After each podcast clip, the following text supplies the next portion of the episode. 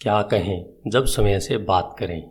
Hindi audio book dot com अध्याय दस, सकारात्मक सोच के साथ समस्या। इस शताब्दी के सेल्फ हेल्प साहित्य में कई अच्छे विचार दिए गए हैं, जिनमें सकारात्मक सोच की अवधारणा भी शामिल है।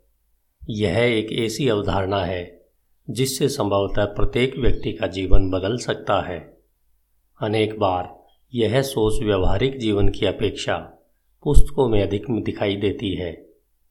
मान लें, आप आज सड़क पर जाते हैं और मिलने वाले पहले दस लोगों से पूछते हैं, क्या आप सकारात्मक सोच में विश्वास करते हैं? उनमें से अधिकतर का उत्तर होगा हाँ। कुछ कहेंगे, मैं सोचता हूँ कि यह एक बेहतरीन विचार है। भले ही यह मेरे लिए कारगर नहीं है, लेकिन मैं जानता हूँ कि यह दूसरों के लिए कारगर रहा है। सच तो यह है कि सकारात्मक सोच प्रत्येक के लिए कारगर होनी चाहिए, लेकिन होती क्यों नहीं है? सकारात्मक सोच वाली अनेक पुस्तकों ने लाखों करोड़ों लोगों की सहायता की है। इनमें से कई लोग समस्याओं से घिरे हुए थे और उनसे बाहर निकलना चाहते थे।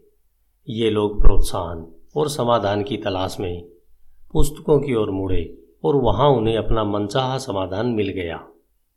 मैंने सोलह वर्ष की उम्र में डॉक्टर पील की पुस्तक the power of positive thinking पहली बार पढ़ी थी।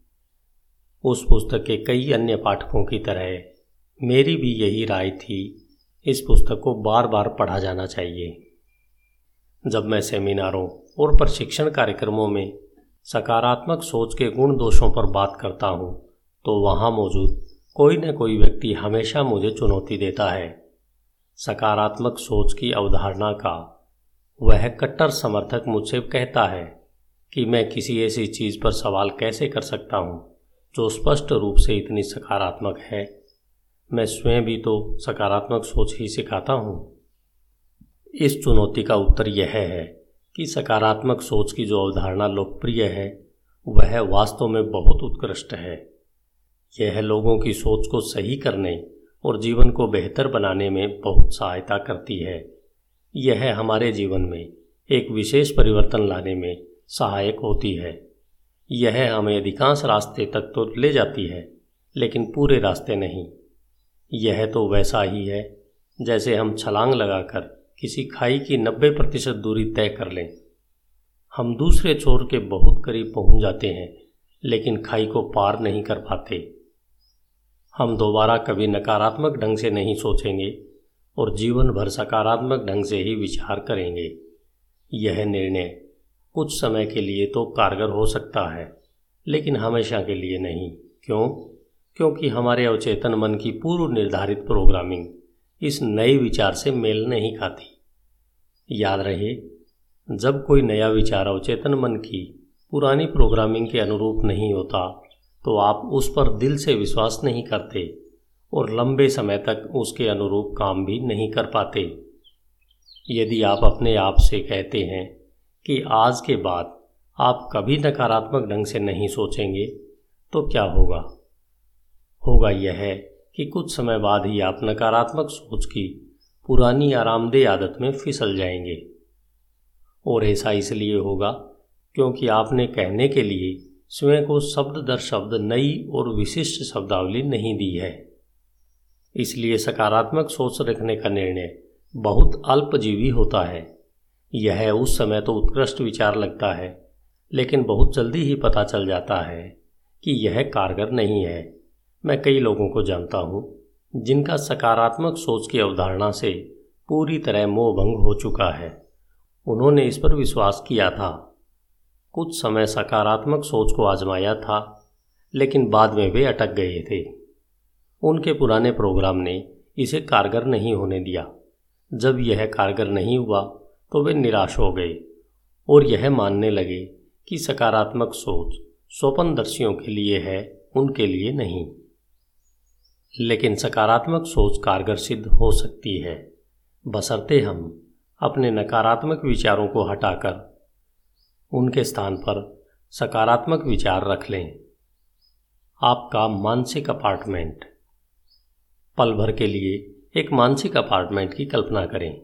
एक ऐसी जगह जिसमें आप अपने विचारों के साथ रहते हैं।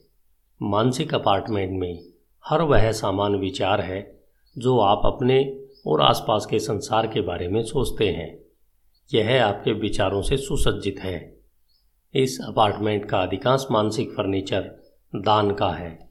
यह सोचने का पुराना नकारात्मक ढंग है जो हमारे माता पिता मित्रों, शिक्षकों और हमारे अवचेतन मन की प्रोग्रामिंग में सहायता करने वाले प्रत्येक व्यक्ति ने हमें दिया है। उन्होंने हमें यह फर्नीचर दिया और हमने उसे रख लिया तथा अपने मानसिक अपार्टमेंट में उसका प्रयोग करने लगे।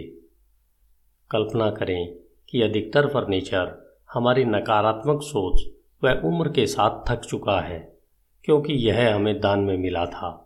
पुराना फटे हाल सोफा धंस रहा है और घिस चुका है। कुर्सियाँ चरमरा गई है, हिलती है और यदि कोई उन पर अधिक वज़न वाला बैठे तो टूट भी सकती है। तस्वीरें दीवारों पर आड़ी तिरछी टंगी है, जो पीली और धुंधली पड़ चुकी है। किचन की टेबल एक कोने पर झुकी हुई है, बर्तनों की कलई उखड़ चुकी है और उनमें दरारें आ चुकी हैं। एक भी कप में हैंडल नहीं है क्योंकि वे काफ़ी समय पहले ही टूट चुके हैं। पलंग के स्प्रिंग नज़र आते हैं। उसमें जंग लग गई है और वे झुके हुए हैं। फर्श के कालीन में बहुत सारे छेद और पैबंद लगे हुए हैं। उन सामानों के बीच नया फर्नीचर, यानी कोई सकारात्मक विचार अजीब लगेगा। यद्यपि यहाँ वहाँ इक्का दुक्का फर्नीचर अच्छी हालत में हो सकता है, लेकिन वह इस कबाड़ में इतना छिप जाता है कि दिखाई ही नहीं देता। अब आइए, मान लेते हैं कि मैं आपके घर, यानी इस मानसिक अपार्टमेंट में आने के लिए तैयार हो जाता हूँ और कहता हूँ कि पुराने फर्नीचर से छुटकारा दिलाने में आपकी सहायता करूँगा। मैं आपको बताता हूँ कि मैं पुरानी नकारात्मक सोच से आपको हमेशा के लिए छुटकारा दिला दूँगा। कल शाम को साढ़े चार बजे मैं आता हूँ, फिर हम दान के सारे पुराने फर्नीचर को बाहर निकाल कर गैराज में रख आते हैं। हम प्रत्येक चीज़ हटा देते हैं। प्रत्येक बर्तन, कालीन, टेबल, पलंग, सोफा और कुर्सी। हम प्रत्येक पुराने नकारात्मक विश्वास को बाहर ले आते हैं और इसे सुरक्षित दूर रख जाते हैं ताकि उस पर हमारी दृष्टि न पड़े। शाम को छः बजे तक हमारा काम निपट जाता है और मैं लौट आता हूँ। इसके बाद आप अपने मानसिक अपार्टमेंट के बीचों बीच खड़े हो जाते हैं। यह खाली है। कहीं कोई दाग दबा नहीं है। एक भी नकारात्मक विचार नहीं है। एक भी सोफा, तस्वीर, पुस्तक या कुर्सी दिखाई नहीं देती। आप आसपास देखते हैं और सोचते हैं, यह उत्कृष्ट है। मैंने अपनी सारी पुरानी नकारात्मक सोच से छुटकारा पा लिया। अब मैं एक सकारात्मक चिंतक बन गया हूँ। यह छः बजे की बात है। आप अपने मानसिक अपार्टमेंट में थोड़े समय तक खड़े रहते हैं, टहलते हैं, तथा इसके बाद कुछ देर तक आप खड़े रहते हैं। उसी शाम को थोड़ी देर बाद, एक दो घंटे उस खाली अपार्टमेंट में रहने के बाद आपको क्या लगता है? आप क्या करेंगे? आप गैरेज में चले जाएँगे, जहाँ पुराना फर्नीचर रखा है, और एक कुर्सी ले आएँगे। कुछ समय बाद आप गैरेज का एक और चक्कर लगाएँगे, तथा एक टेबल ले आएँगे। शायद एक दो बर्तन भी। वास्तव में, हम उन विचारों के साथ सबसे अधिक आरामदेह होते हैं, जिनके साथ हम सबसे अधिक समय तक रहे हैं। इससे कोई फ़र्क नहीं पड़ता कि वे विचार हमारे लिए सर्वश्रेष्ठ नहीं है। वही है जिन्हें हम जानते हैं, वही है जिन्हें अपने साथ रखने में हम सबसे अधिक सुरक्षित महसूस करते हैं। हो सकता है कि रात के नौ बजे तक आप अपना विश्वसनीय पुराना टीवी भी ले आएँ एक एक करके आप अपने पुराने विश्वसनीय और थके मांदे नकारात्मक विचारों को दोबारा अपने मानसिक अपार्टमेंट में ले आएँगे।